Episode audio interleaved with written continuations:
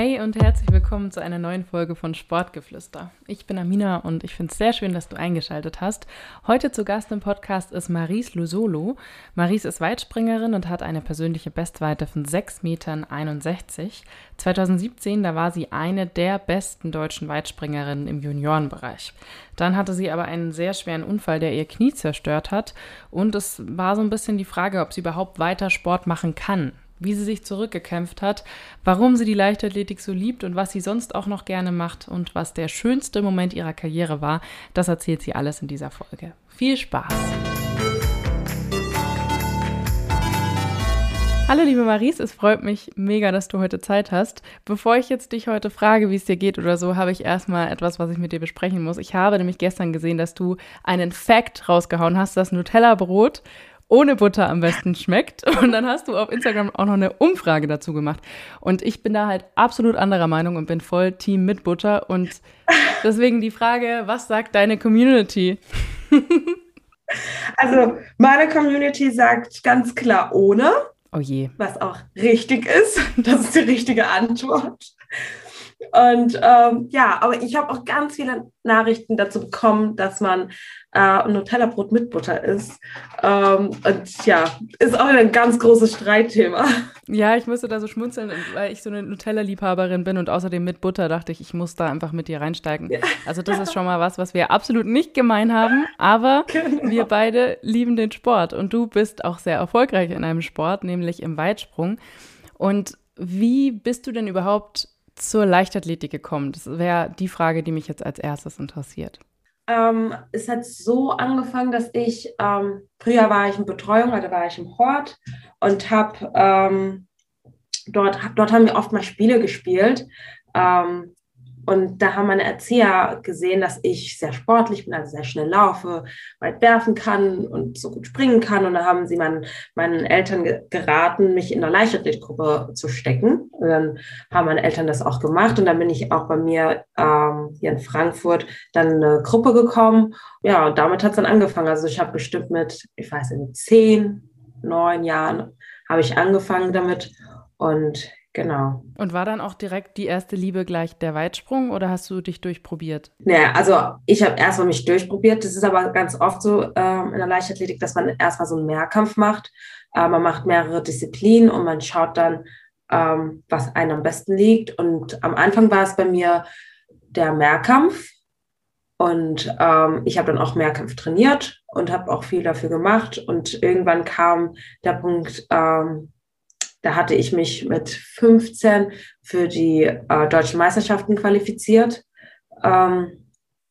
für den Mehrkampf deutsche Meisterschaften, habe aber auch gleichzeitig die Norm im Weitsprung gehabt, einzeln. Okay. So, und dann habe ich halt den Wettkampf, habe ich gesagt, okay, ich mache auf jeden Fall die deutschen einzelnen Weitsprung mit, habe es dann gemacht und bin halt auch, also das war dann auch eine Altersstufe, habe ich dann übersprungen. Also es war die U20 Deutsche Meisterschaften. Ich war noch 15, also noch ein bisschen zu jung. Bin aber dann irgendwie überraschenderweise Dritte geworden und wurde dann zu einem Länderkampf eingeladen. Und der Länderkampf war genau am selben Tag wie die Deutschen Mehrkampfmeisterschaften. Und da kam halt die Frage auf. Da musstest du dich entscheiden. Genau. Maries, willst du den Mehrkampf machen oder den Weitsprung? Und dann habe ich mich für den Weitsprung entschieden und ab dem Moment war es dann nur noch der Weitsprung.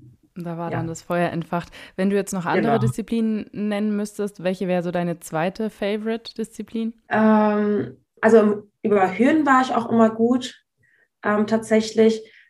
Ich würde jetzt nicht sagen, dass ich die jetzt so geliebt habe, die Hürden, aber da war ich tatsächlich ganz gut. Aber ansonsten, weiß nicht, ich fand, glaube ich, ganz gut, Kugelstoßen fand ich immer ganz gut, auch wenn ich super schlecht im Kugelstoßen bin. Was? Okay, geil. Aber es hat mir irgendwie Spaß gemacht. Was findest du so faszinierend dann am Kugelstoßen? Die Technik oder? Ich weiß es nicht. Auch, ich glaube, ich mag ja auch zum Beispiel den Sperrwurf auch total gern. Also diese Wurfdisziplin. Ich weiß nicht warum, aber irgendwie faszinieren die mich. Ja, ist ja auch witzig. Ich finde es lustig auch, dass du jetzt gesagt hast, Hürden findest du gut, auch wenn das ja manchmal eine Disziplin ist. Ich hatte Jamila Böhm hier im Podcast, die macht 400 Meter Hürden und ich habe sie auch so gefragt, wie kommt man darauf, diese Disziplin zu wählen? Weil mit vielen Leichtathleten habe ich geredet und die haben so gesagt, das wäre die letzte, die sie sich aussuchen würden. Ja, das ist es tatsächlich, würde ich auch sagen. Aber okay, dann wäre an dir, vielleicht ist sogar noch eine Kugelstoßerin an dir vorbeigegangen. Ja, sehr wahrscheinlich nicht, aber... Aber Spaß hätte ich daran. Ja, das glaube ich auf jeden Fall. Aber sind wir froh, dass du deine Disziplin gefunden hast. Jetzt will ich mit dir über was reden, was einfach sich ergibt, wenn man mit dir spricht. Deine Verletzung. Also du warst eigentlich so im Juniorenbereich in Deutschland die Beste, eine der Besten 2017. Mhm. Und dann hattest du sogar noch, das fand ich ganz interessant, am 18. Juni warst du noch bei einem Wettkampf und da hast du U23 Gold geholt. Wurdest da deutsche Meisterin mit 6,57 Metern.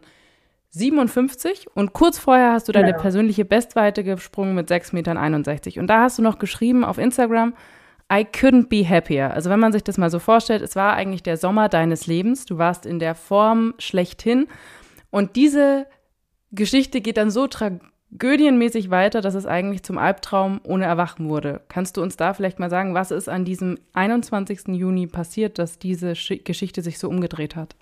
Also am 21. Juni, da war ich, also erst war ich im Training, hatte dann eine weitere Einheit und das war am Isomet und an diesem Gerät haben wir immer ab und zu mal trainiert, meine Trainingsgruppe und ich und also jetzt ganz kurz gesagt, da hatte ich eben, das Gerät wurde falsch eingestellt, sodass dann das Knie eben komplett zerstört worden ist.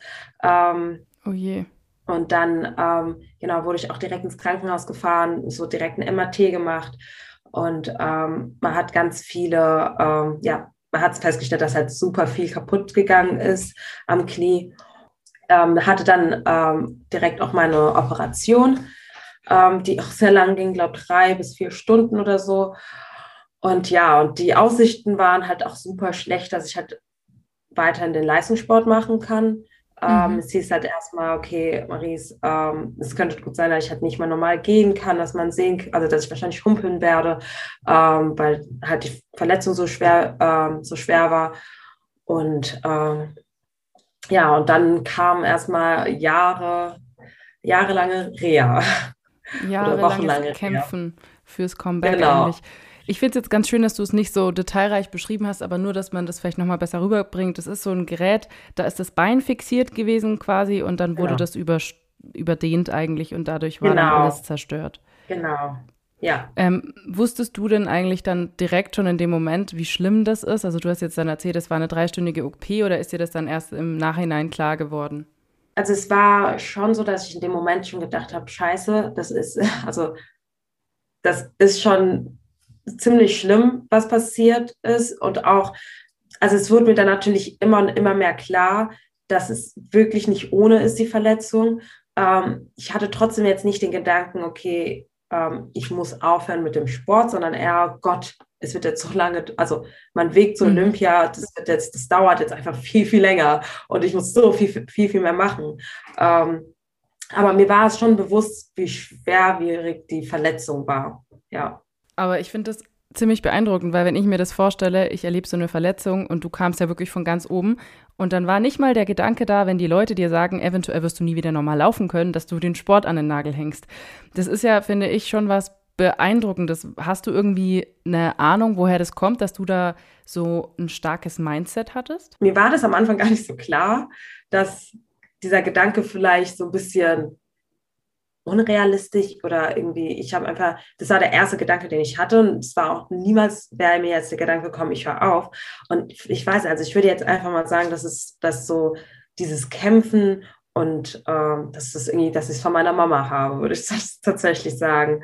Ach, schön. Weil, ich weiß nicht, meine Mama ist schon immer eine Kämpferin gewesen, sie ist einfach, ich weiß nicht, ich bin jetzt aus ein bisschen ärmlichen Verhältnissen aufgewachsen. Meine Mama hat so viel für uns gemacht, damit wir halt eben behütet und sodass ich auch meinen Sport machen kann, dass ich ins Trainingslager fahren kann, was auch immer. Sie hat so viel möglich gemacht für mich. Und ich glaube tatsächlich, ich habe diese Eigenschaft von meiner Mutter.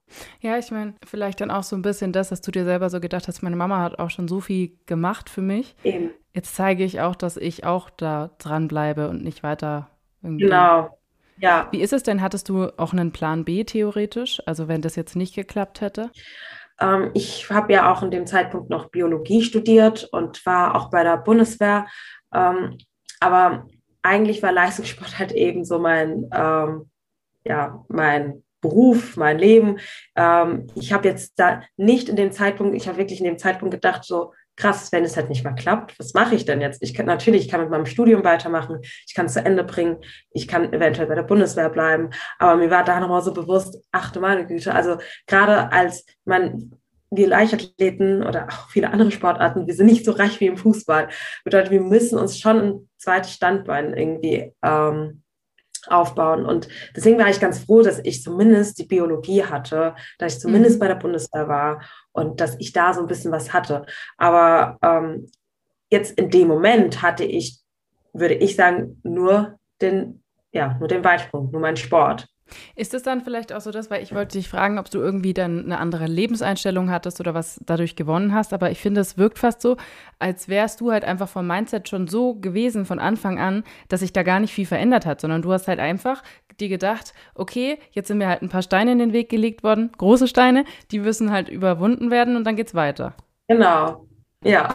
Also gar kein Rezept, was du jetzt da mitteilen kannst, wo du sagen kannst, ey, wenn ihr sowas erlebt, dann kann ich euch das und das raten? Also klar, also ich kann immer raten auf jeden Fall, dass sich das Kämpfen lohnt. Also dass man vielleicht gar nicht direkt zweifeln, also auch wenn die Aussichten schlecht aussehen, dass man trotzdem sagt, hier, ich gehe den Weg trotzdem, ich gehe den mit vollem Herzen, weil das ist natürlich auch wichtig. Man muss halt das, also ich wollte das ja wirklich unbedingt, ich wollte wieder zurück zum Weitsprung, ich wollte wieder springen und man muss halt mit dem Herzen dabei sein und man muss auf jeden Fall sich ein gutes Team um sich herum bilden. Die Familie braucht man, Freunde, weil ohne die hätte ich es jetzt auch nicht geschafft, muss ich ehrlich sagen, weil es gibt natürlich auch Tage, die sind dann ziemlich traurig und aber es lohnt sich auf jeden Fall, es auszuprobieren und ja, den schweren Weg zu gehen.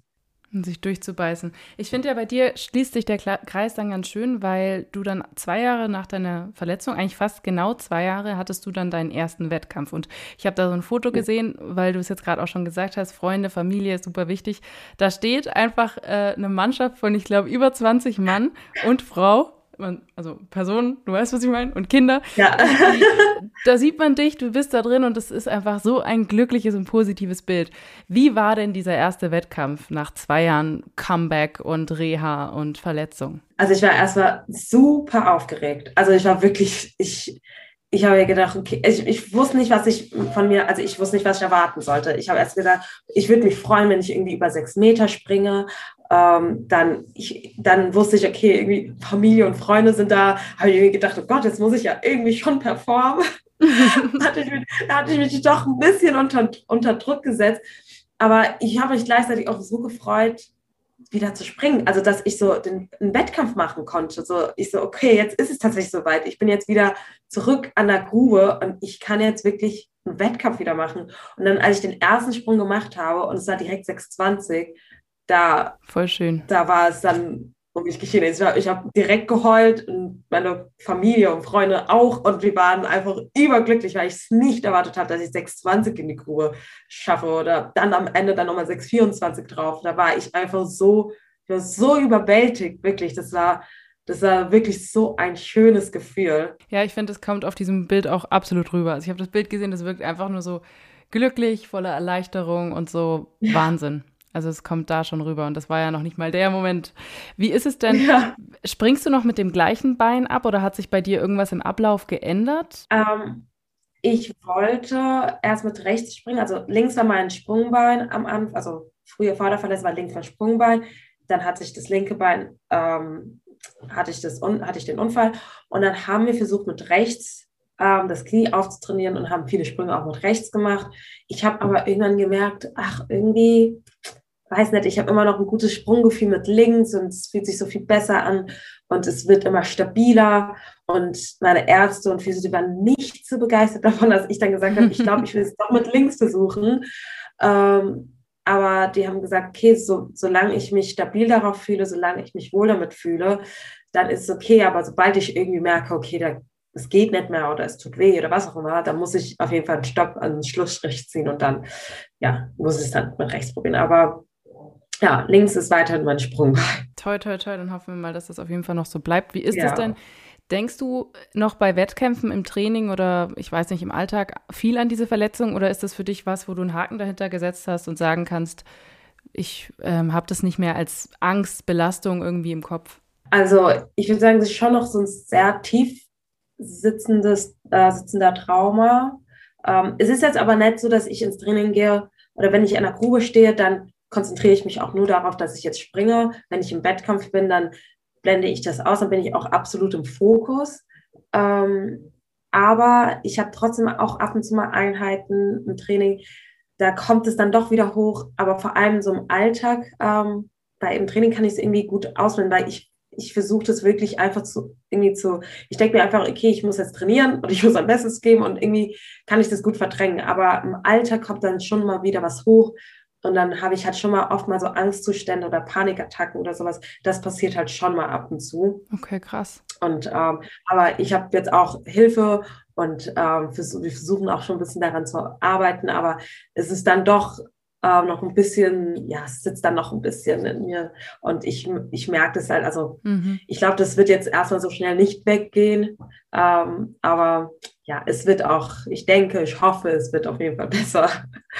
Ja, ich finde das jetzt schon interessant, dass du das sagst, weil vorhin hat es eigentlich so gewirkt, so als wäre das so ein Thema, dass du eigentlich, sag ich mal, recht leicht so verdaut hast, ne? Ja. Aber ist ja auch logisch, dass so eine schwerwiegende Verletzung, die eigentlich alles in Frage gestellt hat, schon auch Spuren hinterlässt dann. Ja, genau, deswegen meine ich halt, es gibt halt auch immer so traurige Tage, es gibt halt auch, weißt du, dann kommt es doch alles wieder hoch und ich fühle mich dann absolut schlecht oder wie gesagt, kriege eine Panikattacke oder was auch immer. Also es ist wirklich nicht einfach, ich hatte zwar den Gedanken, ich mache auf jeden Fall weiter und ich möchte es auf jeden Fall, aber wie gesagt, manchmal kommen dann doch irgendwie Tage, da denkt man sich so, scheiße, irgendwie ist es zu viel oder einfach Angstzustände und dann, ja, aber genau deswegen braucht man halt dann Freunde und Familie, die dann für einen da sind und ja.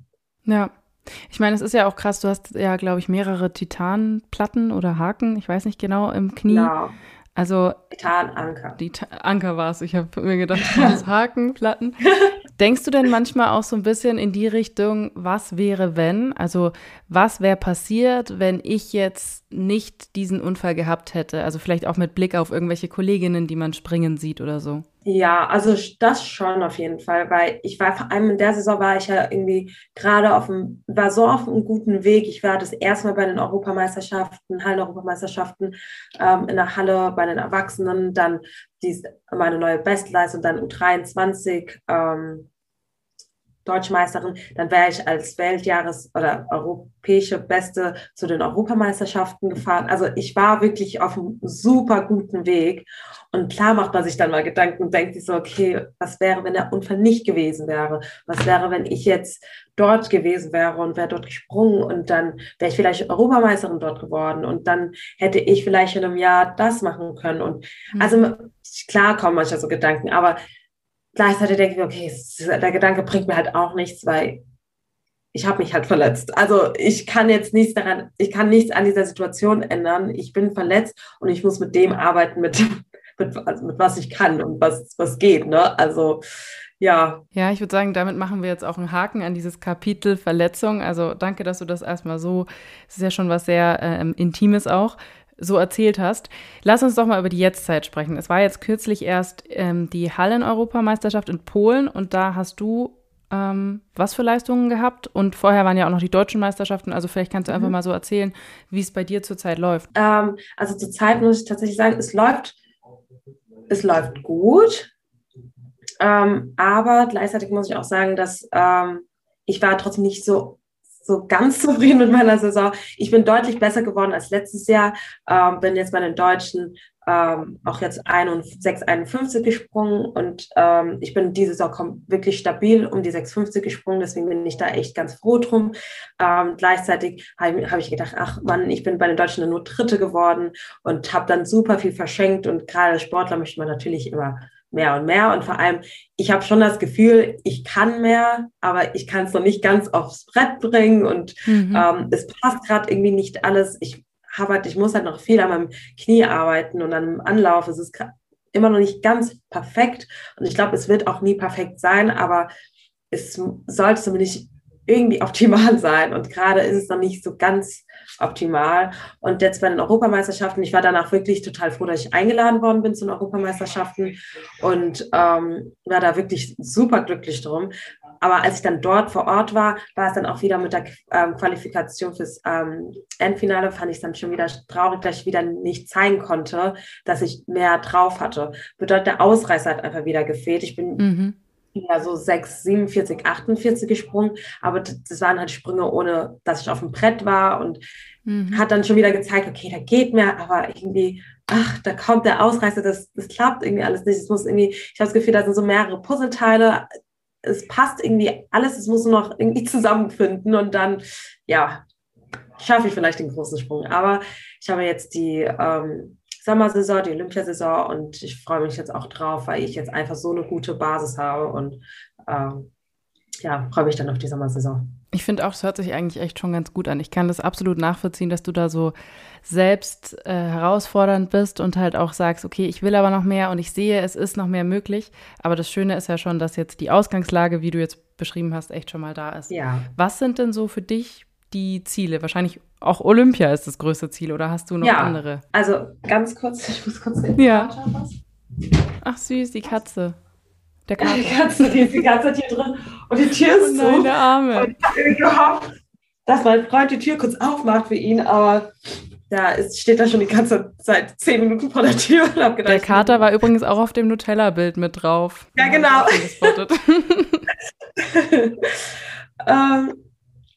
Die Frage also deine war, Ziele, also Olympia. Meine Ziele, genau. Also mein Ziel auf jeden Fall Olympia, also klar, ist auch gleich geblieben, auch nach dem Unfall.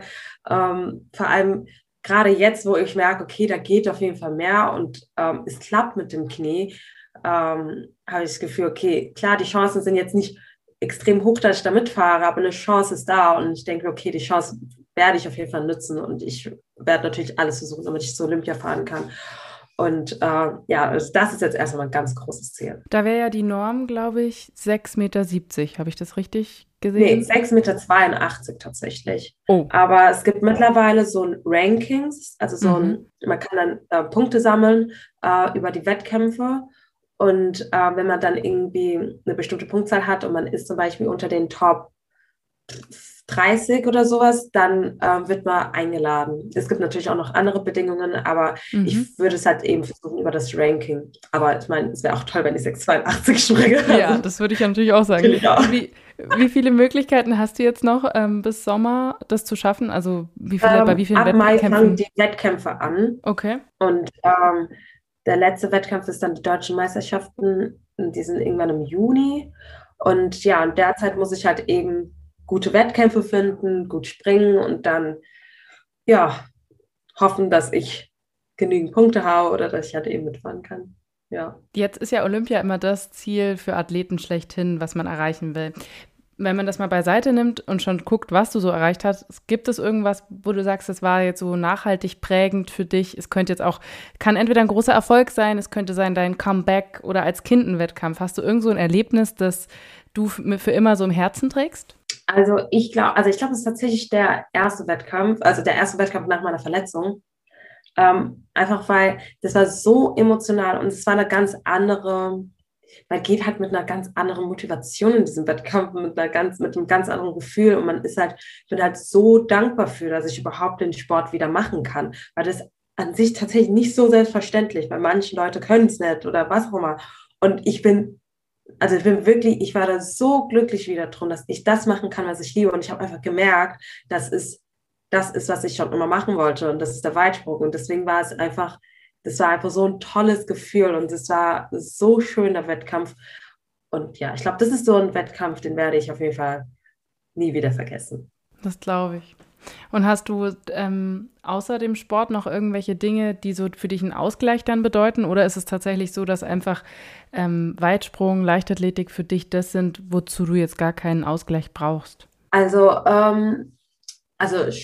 doch, Ausgleich ist auch mal ganz gut. Deswegen bin ich auch an der Uni, studiere Biologie und ich finde es auch manchmal ganz gut, wenn ich halt eben nicht nur im Training bin, sondern dann auch vielleicht ein bisschen was für die Uni mache und irgendwie auch einfach mal neue, also ich Ich meine, ich hätte auch irgendwas mit Sport studieren können, habe ich ganz bewusst nicht gemacht, weil ich gedacht habe, ich möchte einfach auch mal was anderes außer Sport sehen. Und da war ich halt einfach mega interessiert, okay, was geht so in der Biologie, was kann man da alles machen? Und das ist halt ein ganz guter Ausgleich. Auch wenn es halt, also als Leistungssportler halt noch nebenbei zu studieren, ist super schwer. Also das glaube ich. Ich finde es zumindest sehr schwer, weil, keine Ahnung, also ich bin ja auch oft weg im Trainingslager, dann muss man entweder was im Trainingslager nachholen oder im Trainingslager lernen, damit man eine Klausur mitschreiben kann. Und ich weiß nicht, entweder man macht halt 100% Uni oder 100% Sport und das geht halt meistens nicht.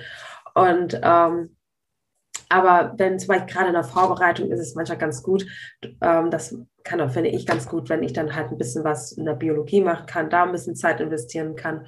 Und das ist so ein kleiner Ausgleich. Und ansonsten bin ich ja natürlich gerne bei der Familie und habe jetzt auch versucht, ich eigentlich tanze ich auch gerne und singe ich gerne, aber irgendwie findet man jetzt neben dem Sport und dann noch mit der Uni nicht wirklich Zeit noch dafür, irgendwie tanzen zu gehen oder singen. Deswegen habe ich jetzt einfach eine Ukulele gekauft zum Beispiel. Ach, wie cool. Ich spiele jetzt so ein bisschen selbst Ukulele oder versuche es mir beizubringen.